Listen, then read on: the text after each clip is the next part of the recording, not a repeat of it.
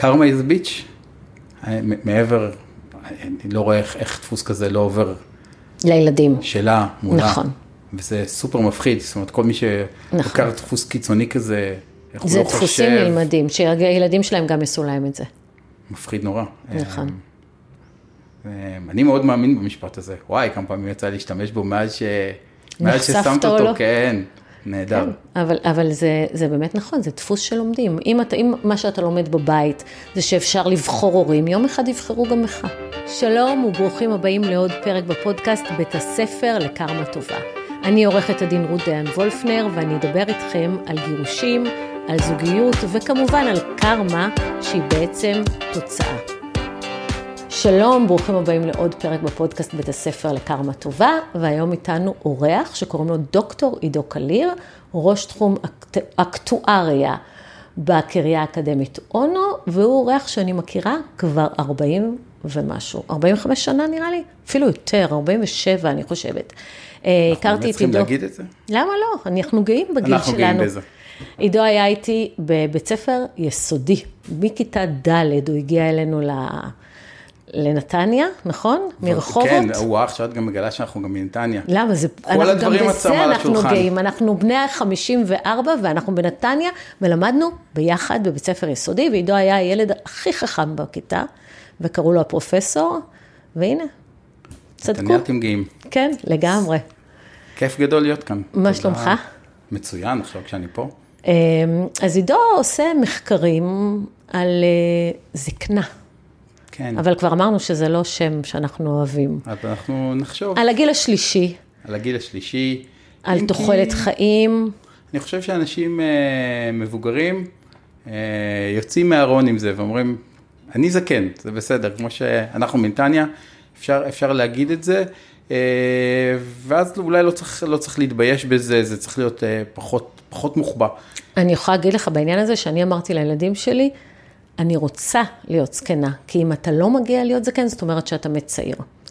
כן. שזה עברנו כבר במשפחה, אז אני רוצה להיות כמה שיותר זקנה. נכון, אנחנו רק רוצים להיות זקנים אה, בריאים ועשירים. בריאים, בריאים עשירים ועם לא דמנטים. מעולה, כדי שנדע שאנחנו בדיוק. בריאים ועשירים. אז, אז זה באמת אה, האוכלוסייה אה, של הזקנים, גם מה זה זקן? אז, אז פתאום צריך לשים גיל, מה, מישהו שיוצא בן 67, זה, זה אנשים שאנחנו רואים אותם עם האופניים אה, על כל אה, גבעה. אז אוכלוסיית אה, בני ה-80 בישראל זה האוכלוסייה שגדלה הכי מהר. אה, מתרבים, כאילו, אה, לא, זאת האוכלוסייה שאנחנו רואים יותר ויותר אה, אה, אה, נוכחת, בגלל שיש עלייה בתוחלת החיים? בגלל שיש עלייה בתוחלת החיים. אז מה, מה תוחלת החיים הממוצעת בישראל? אה, מהגבוהות בעולם. אה, שזה לא יאומן. כן, אמרת אה, מקודם בשיחה שלנו, מדינה קשה. מדין, אי אפשר להתכחש שזו מדינה קשה. אז גם האנשים קשים, לא מוותרים, טף. לא מוכנים למות. אה, גבר אה, ממוצע אמור לחיות פה אה, 82 וחצי שנים. מקום רביעי, חמישי בעולם, רק אחרי מדינות מופלאות כאלה, כמו יפן ואיטליה. נשים חיות פה קצת פחות מהממוצע, רק משהו כמו מקום 10, אבל עדיין חיות יותר מגברים, 85 שנים. אה, זה המון שנים, במיוחד כשמסתכלים על העובדה שכשאם מי שמגיע בריא לגיל פרישה, אז תוחלת החיים שלו היא הרבה יותר מ-15 שנה, היא יכולה להיות 18 שנים לגבר, 20 פלוס שנים ל- לאישה, ורובן שנים בריאות.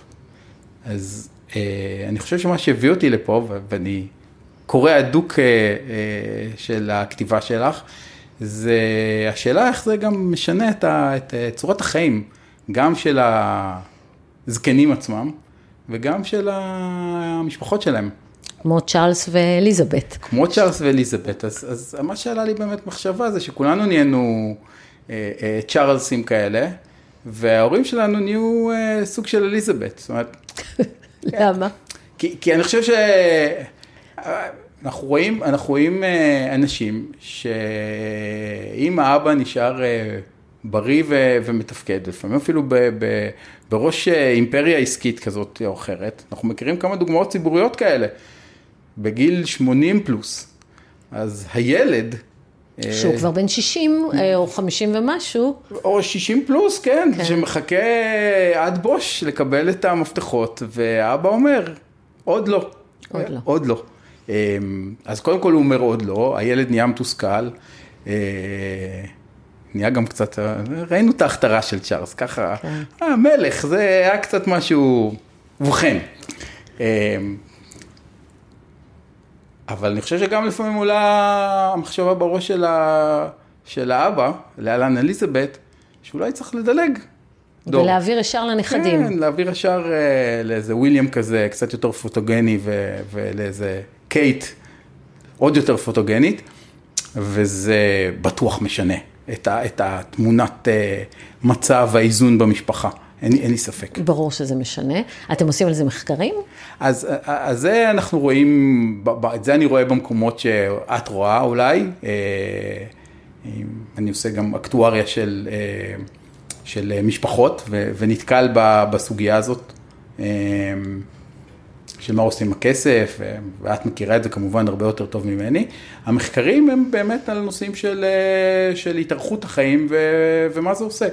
אה, גם ברמה של, של המדינה, גם ברמה של אה, עסקים וגם ברמה של, של הפרטים. אבל יש פה כמה, אפשר לדבר ככה, נתחיל מהאנקדוטות המעניינות. שאלתי אותך קודם, מה, מה ניסויים עושים ל, ל, ל, לתוחלת החיים. ואני ישר אמרתי שמעריכים אותם, ומסתבר שלא צדקתי.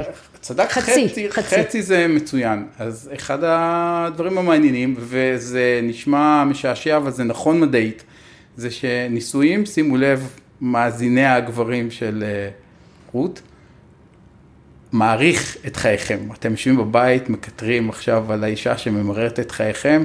לא. היא מעריכה את חייכם.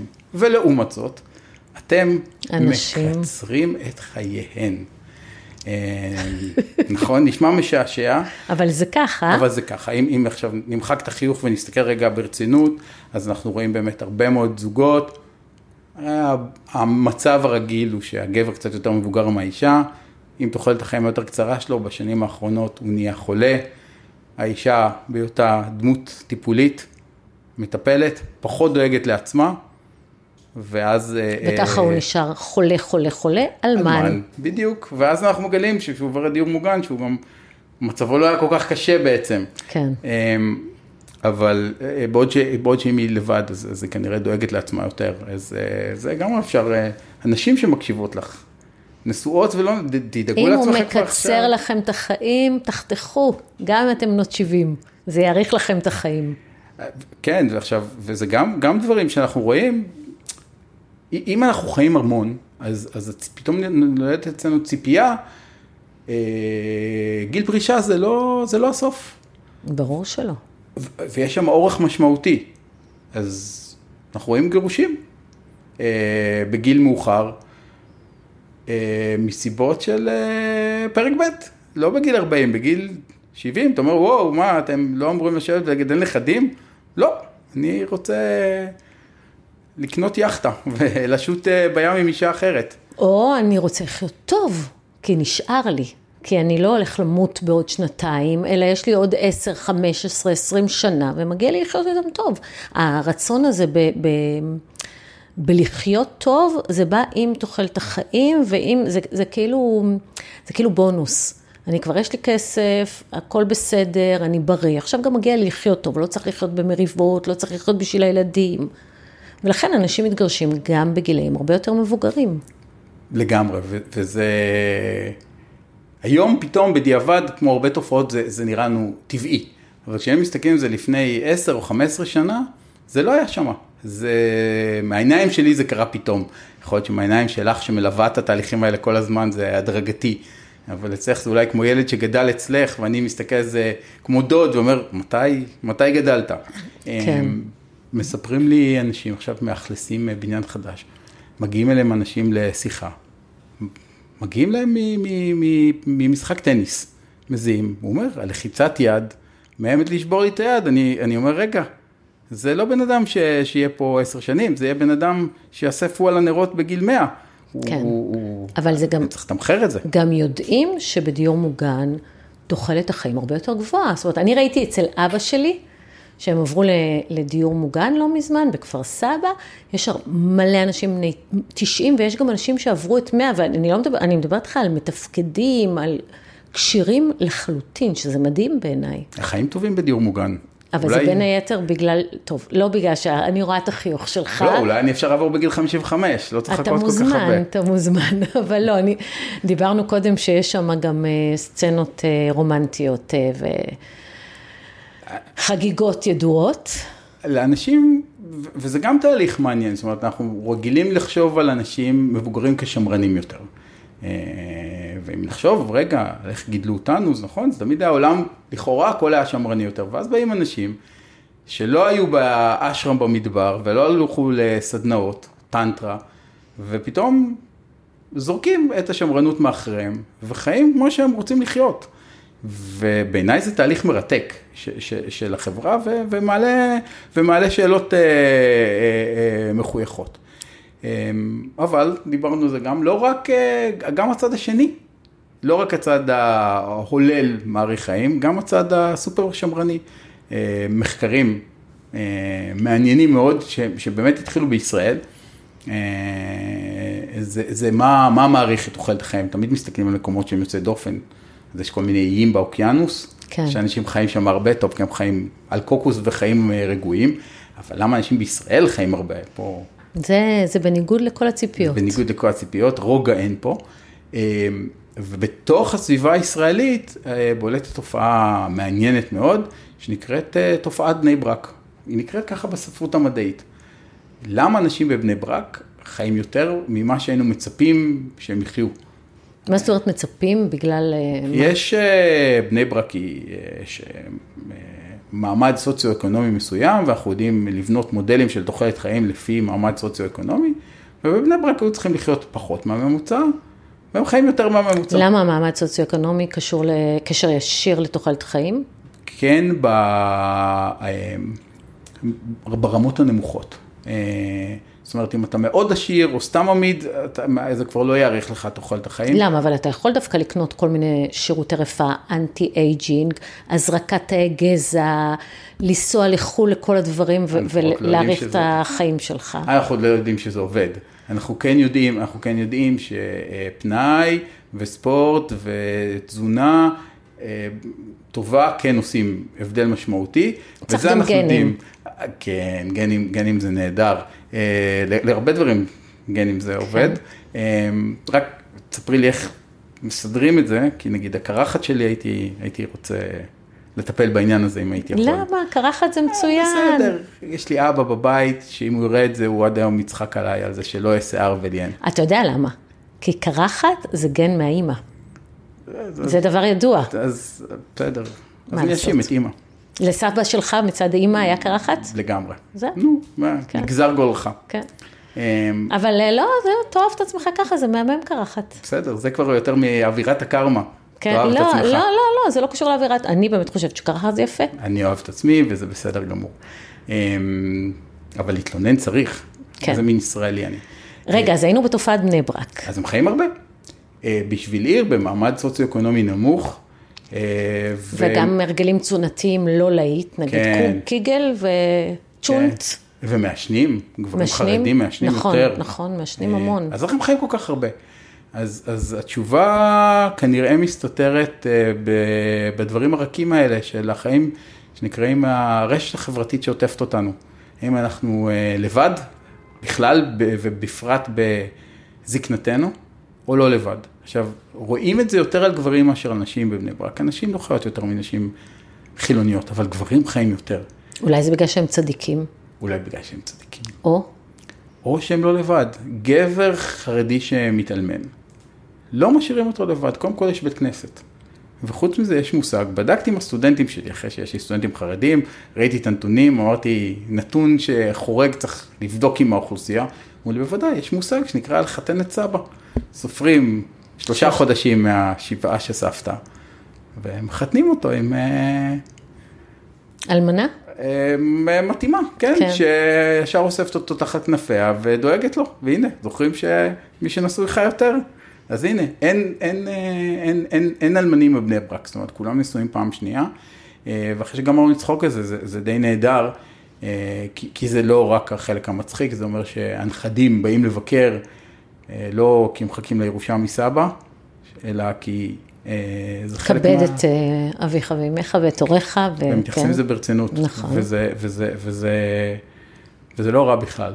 דרך אגב, זו גם לדעתי הסיבה שתוחלת החיים בדיור מוגן היא דווקא יותר גבוהה, כי גם יש להם שם רשת חברתית, ובדידות זה אחד מגורמי ה... בדידות זה אחד אה, מגורמי התמותה הברורים ביותר. אה, ושוב, גברים אה, בהיותם מתים מוקדם יותר, ואנחנו חושבים שזה מסיבות ביולוגיות, אבל כשלקחו אוכלוסיות, בודדו בגרמניה, אוכלוסיות של נזירים, שחיים אותו דבר, אותה סביבה, אותו אורח חיים, אותה תזונה, אז הסתבר שגברים באופן טבעי לא חייבים לחיות פחות. זה אנחנו עושים את זה לעצמנו. אמ, אנחנו אוכלים לא טוב, אנחנו לחוצים מדי, אנחנו לא יודעים לחיות כמו שצריך. אבל אמרנו שזה לא, זה לא גורם תמותה עיקרי. והבדידות. הבדידות, אה? הבדידות הורגת. אבל זה בדידות שאנחנו מייצרים לעצמנו, כי אנחנו לא דואגים ל, ל, לרשת חברתית, זה גם סוג המחקרים שעושים גם כן בתחום הגרונטולוגיה, איזה רשת חברתית יש לאדם אה, מחוץ לעבודה, פשוט מודדים כמה אנשים יש. כמה הוא קשור לילדים שלו. אה, מהדברים שאת רואה על, על, על הכאובים של ניכור הורי, שאנחנו מייחסים אותם בדרך כלל לתהליכי אה, גירושים, זאת אומרת, שוב, כן. קורא נאמן של, אה, של, של, של מה שאת כותבת ושומע של הפודקאסט. אז אה, יש מחקרים עכשיו על, על ניכור הורי מתארך. זאת אומרת, מצבים שהילדים הבוגרים ניתקו קשר עם ההורים, מחקר שיצא בארצות הברית לאחרונה, והאובדן הקשר עם האבא הוא הרבה יותר נפוץ מאשר אובדן הקשר עם האמא, משהו כמו פי שתיים, אה, מאוד משמעותי. אז עם הילדים הוא לא בקשר ואין לו חוג, אז הוא לבד, ואם הוא לבד, אה, אם הוא לבד, הוא מת. מדהים. הקטע הזה שילדים מנתקים קשר עם ההורים שלהם, אני נתקלת בו יותר ויותר לאחרונה. זו תופעה שהיא בעיניי לא פוגעת רק בהורים, היא פוגעת גם בילדים. כי קודם כל יש מחיר לניתוק קשר. לחיות בלי קשר זה גובה ממך מחיר נפשי. אז אנשים שמנתקים קשר הם, הם נפגעים בעצמם, וכמובן שזה מקצר מאוד את החיים של ההורים, ואולי זו, זו המטרה שלהם, אבל אני מקווה שלא. אמ, וזה באמת, אמ, זה באמת דבר, זו תופעה נוראית, כי אתה חי כל הזמן, אני, אספר לך, השבוע הייתה אצלי מישהי, אישה חזקה, חזקה, מצליחה, הרבה יותר חזקה ממי שהיא נשואה לו, והיא אמרה לי, אני עברתי ילדות קשה. לא, לא התעללו בי פיזית, אבל ההורים שלי היו נרקסיסטים, ועברתי, עשו לי טיפולי שתיקה, ועברתי ילדות קשה, ועכשיו אני קורבן של בעלי. עכשיו, אם אתה רואה אותה, היא אישה מצליחה. היא אישה מצליחה, חזקה. אין ספק שמה שההורים שלה עשו לה לא בא לידי ביטוי בתוצאות שלה בחיים. ואז היא פשוט משמרת את, ה, את המקום הזה של הקורבן. ואמרתי לה, תקשיבי, את בוחרת להיות קורבן. את לא, אז ההורים שלך עשו לך, הם עשו הכי טוב שהם יכולים מן הסתם. בדרך כלל הורים לא פוגעים בילדים בכוונה. יש חוסר מודעות, יש כל כך הרבה דברים. אם אנחנו סוחבים עד גיל 50, את ה"עשו לי שהייתי ילד", אנחנו דופקים לעצמנו את החיים. זה הדהים אותי, ולהשליך אחר כך את הנישואים שלה על מה שעשו לה בבית, והיא לא מדברת עם ההורים שלה. תחשוב כמה בדידות, כמה קורבנות, כמה נזק זה עושה כשאתם סוחבים את הטינה מהילדות להורים. זה מדהים אותי כל פעם מחדש. ואני יכול לצטט אותך רגע? קרמה איז ביץ'. מעבר, אני לא רואה איך, איך דפוס כזה לא עובר. לילדים. שלה, מולה. נכון. וזה סופר מפחיד, זאת אומרת, כל מי שלוקח נכון. דפוס קיצוני כזה, איך הוא לא חושב. זה דפוסים נלמדים, שהילדים שלהם גם יעשו להם את זה. מפחיד נורא. נכון. אמ, אמ, אני מאוד מאמין במשפט הזה. וואי, כמה פעמים יצא להשתמש בו מאז ש... מאז ששמת אותו, לא? כן. נהדר. כן, אבל, אבל זה, זה באמת נכון, זה דפוס שלומדים. אם, אתה, אם מה שאתה לומד בבית זה שאפשר לבחור הורים, יום אחד יבחרו גם לך. את יודעת, כל פעם שאני שומע, אני אומר, רגע, היא עורכת דין או פסיכולוגית? בתחום שלי זה 50-50, 50-50 אתה יודע. לגמרי. כן, כן, אתה חייב להבין את נפש האדם, אתה חייב להבין את התופעות. אתה, אחרת אתה הופך להיות פקיד.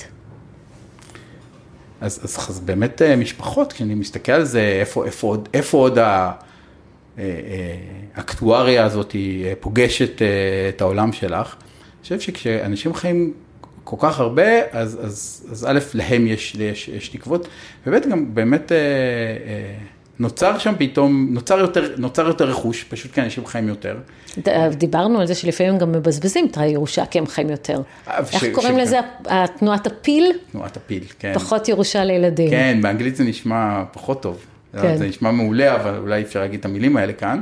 אמ, אז, אז, אבל השאלה, גם זה יוצר מתח. העניין שכל התהליכים האלה, הם תהליכים משנים סדרי עולם. זאת אומרת, פעם אנשים חיו, דור, כולם ידעו כמה הוא פחות או יותר, ואז הייתה לך נגרייה, מתת קשיש בן אה, 50, מאוד, קשיש, הבן שלך בן ה-28, שהוא בשיאו, ירש אותה, זה ברור. כן. עכשיו, מה זאת אומרת? יש לך, יכול להיות לך איזה אימפריית נדל"ן, ואתה בן 80, ואתה לא רוצה להעביר אותה לאף אחד. או, אתה רוצה לבזבז את הכסף, גם לגיטימי. או שהילדים שלך לא רוצים, לא רוצים. יש לך אימפריה והילדים רוצים אה, לעשות יוגה, זה גם קורה. זה גם קורה. שגם זה תהליך ש, שקצת אחורה זה, זה, זה לא היה זה מקובל. לא היה נתפס. לא היה נתפס. יש אימפריה להורים, אתם תתייצבו ותרשו אותה. והיום הילדים אומרים, לא, לא, זה לא הדרך שלי, לא מתאים לי, לא מעוניין. אני יודע שאת מאוד אוהבת את יפן ותרבות יפן, וגם אני, אה, שעושה אייקידו הרבה שנים, אז אה, בעולם האייקידו, ובכלל באמנות הלחימה, זה באמת עדיין ככה מכשירים את הדור הבא מגיל אפס לקחת את התפקיד. ואני, ואני מסתכל עכשיו, לדעתי, אה, אה, אה, מכשירים עכשיו את, ה, את הנין. אה, עכשיו הנכד של מייסד האייקידו, הוא, אבל הוא כבר מתחיל לזוז הצידה, ומגדלים את הנין לקחת את התפקיד. ומגיל אפס, זאת אומרת, לא נראה שמישהו שאל אותו אי פעם, אתה רוצה, אתה לא רוצה, זה, זה עדיין במקומות האלה, זה, זה מרתק להסתכל על זה, כי זה שריד של פעם. זה העולם, הדבר היחיד שמשתנה זה שעכשיו אבא שלך, לכאורה קשיש, בן 70, אבל כמובן סופר בריא, כן, עוד מתגלגל וזורק אנשים על הטאטאמי, עוד נמצא שם ללוות אותך כשאתה כבר לא ילד, בן 40, אתה רק היורש, יורש העצר. נורא מעניין לראות את זה, אה, אבל מעניין גם לראות את ה... אם כי יותר עצוב, את המקומות שבהם, שבהם זה יוצר אה, חיכוכים. את המקומות שבהם אה, ההורים עם הכסף. את אמרת לי קודם שאנשים רבים אותו דבר בלי קשר לכמה כסף יש להם. נכון. אין אין לי, אין לי מושג, אני, זה, אני חושב על איזה סטטיסטיקה יש לך בראש. לפעמים הייתי אומר, רגע, אפשר היה להתחבר אה, עכשיו ולשלוף את כל הסטטיסטיקה, מה היינו מוצאים. אה, אבל אה, כי, כי המריבה היא לא קשורה לכמות. הלוא אתה יכול לריב, נגיד בן אדם יש לו 100 אלף שקל בבנק, וזה מה שהילדים יורשים, 100 אלף שקל, או מיליון שקל, זה, זה מה שהילדים יורשים. מבחינתם זה המאה אחוז. יש אנשים שבוא, אני ניהלתי תיק שהעיזבון היה מעל מיליארד שקל. מעל מיליארד שקל, עם נכסים מניבים שלא רק שששת הילדים יכלו לחיות בכבוד, גם כל הנכדים וגם הנינים. וילד אחד נושל, ואף אחד לא היה מוכן, בסוף כן, אבל הוא קיבל כל כך הרבה פחות, וזה לא, לא, זה לא כסף. זה לא היה משנה להם אם הוא היה מקבל. זה רגש, זה כעס, ולכן זה בכלל לא משנה על מה רבים. זה לא משנה, אנשים רבים על עשרות מיליונים, על מאות מיליונים, רבים על מאה אלף שקל, על 200 אלף שקל, מנהלים על זה תיקים, זה כל פעם מדהים אותי מחדש.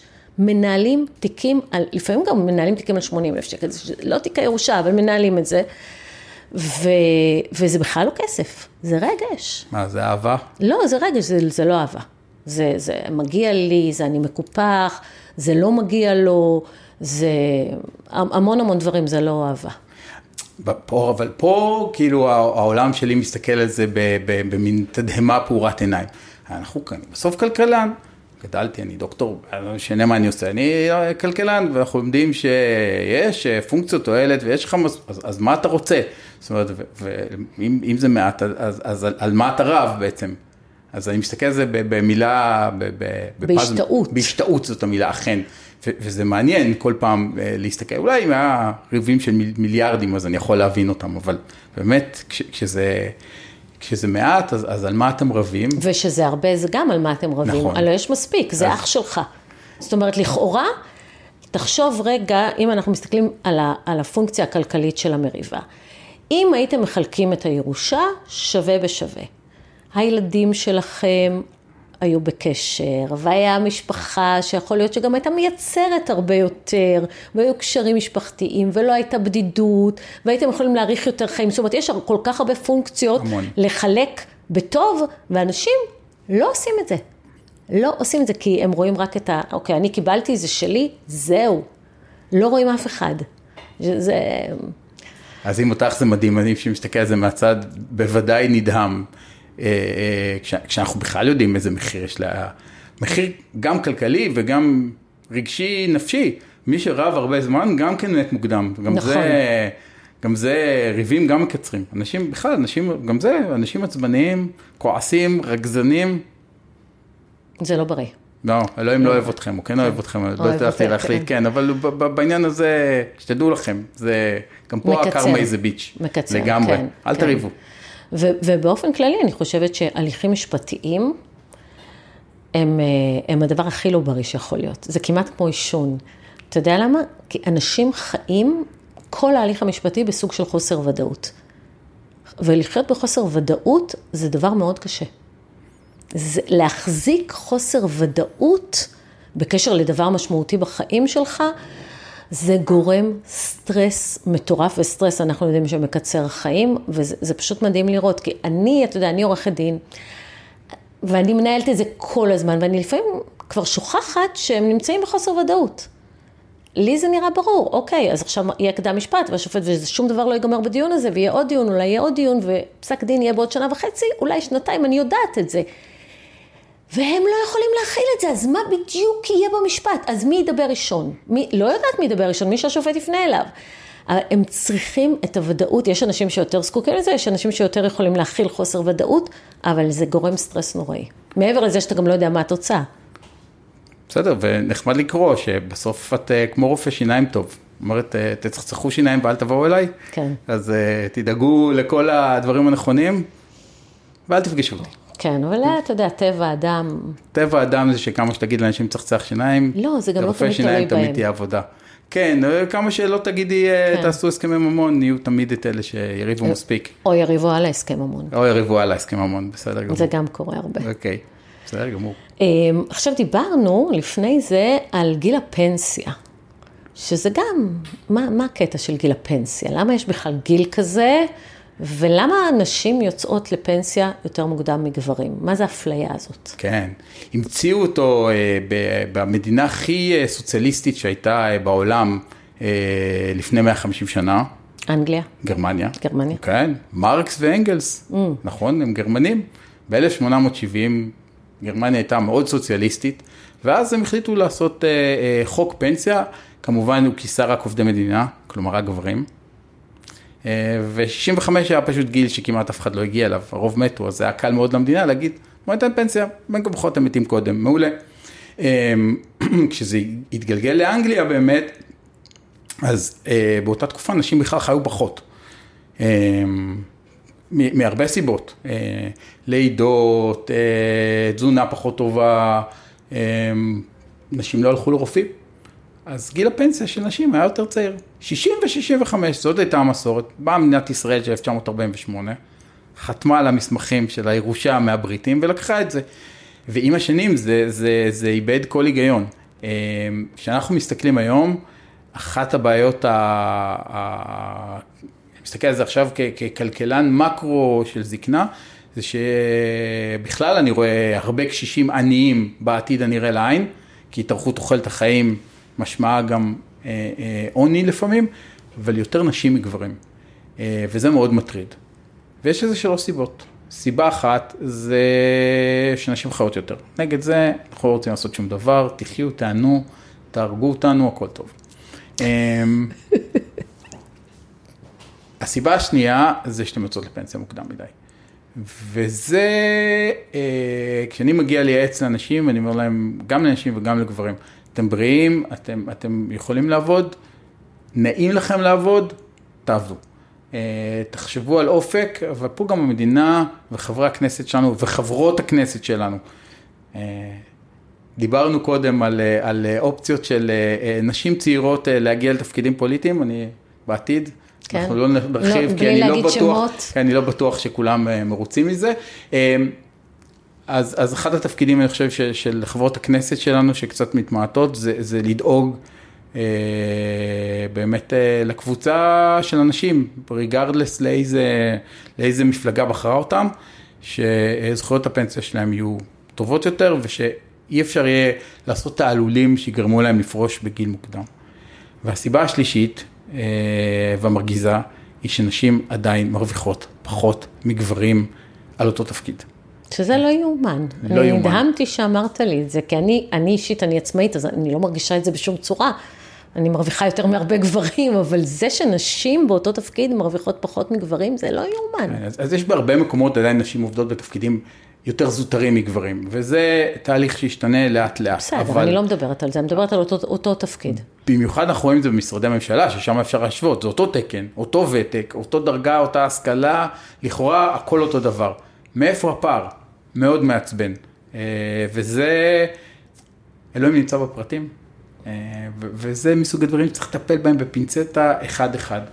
כי נחבר את שלושת התופעות האלה ביחד, אנחנו רואים שהאישה יוצאת לפנסיה עם מעט מדי בשביל לחיות, בוודאי אם אנחנו מסתכלים על זה במנותק מבעלה לעתיד. ואני, כשאני מגיע לכיתות ולבתי ספר, אומרים לי, כן, אבל נתחתן, לא גברת, את תנהלי את חייך בלי להיות תלויה. בלי להיות תלויה באף אחד. יהיה נסיך במקרה על סוס לבן שיצעד לידך, מגניב לגמרי. הוא לא אמור לקחת אותך, הוא אמור לרכב לצידך, ואז מגניב לגמרי, אם תחיו באושר ובאושר, ויהיו לכם שתי פנסיות, מעולה. אבל זה אני חייבת להגיד לך שבדיני המשפחה לפחות תיקנו את הפער הזה, שש... שתי הפנסיות מתחלקות בחלקים שווים. זאת אומרת, אם אתה מתגרש היום, היא מקבלת 7,000 שקל פנסיה ואתה 17,000, אתה משלם לה כל חודש 5,000 שקל. לא אתה, קרן הפנסיה עצמה. נכון, זה, זה השתנה בשנים האחרונות, זה, זה תוקן יפה מאוד.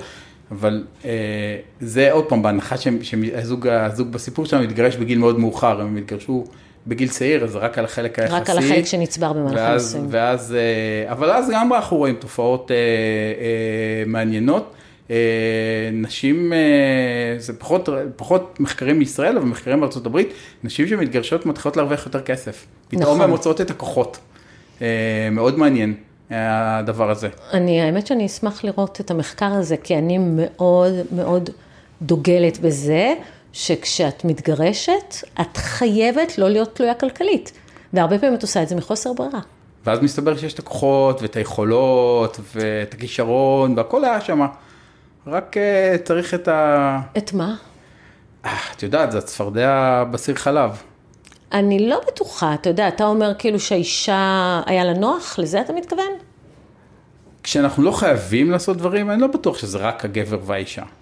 זה אותו, אני יכול לתת לך גם את הצד השני, בסדר? יש לי חברים שהתגרשו, ופתאום, אה, ואז הם הולכים לרעיון עבודה, ואומר, אה, זה לא כל כך יסתדר. אומר, למה? המשכורת? אומר לי, לא, כי אמרתי שבימי שלישי אני צריך לצאת אה, באחת, ואי אפשר, הם לא, לא, זה לא מסתדר להם.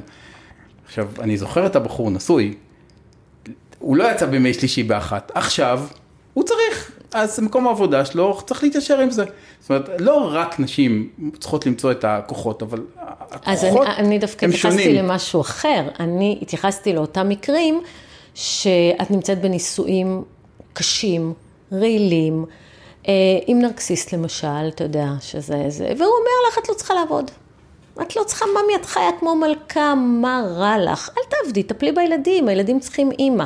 ואז את לא עובדת, ואת יוצאת ממק... ממעגל העבודה, ופתאום את מתגרשת, ואת צריכה, ואז את מגלה את הכוחות בעצמך. אבל אז, אבל אז חסר הניסיון וההשכלה שאולי לא קרתה, וההשתפשפות הזאת. אני, אני מאוד זה מאמין... תלוי במקרה. אני, אני מאוד מאמין, נכון, אבל אני, אני מאוד מאמין ב, ב, ברצון של, ביכולת של בן אדם.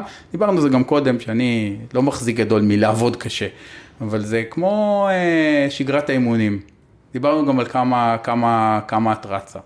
אמ, אז, אז, אז, אז לרוץ, אז אולי לא 40 קילומטר, אבל עצם הריצה שומרת על איזושהי יכולת, שאם פתאום תרצי לרוץ יותר, אז את יכולה. נכון. אז, אז מי זה שיש... הסיבה שאני ממשיכה לרוץ, אני מפחדת לאבד את היכולת הזאת. באמת, חוץ מזה שזה עושה לי טוב גם. אבל ברגע שאתה רוכש יכולת מסוימת, ואני רכשתי יכולת לרוץ רק בגיל 42, אתה יודע איך הייתי בבית ספר, הכי גרועה בספורט, ו- ואני לא מוכנה לאבד אותה.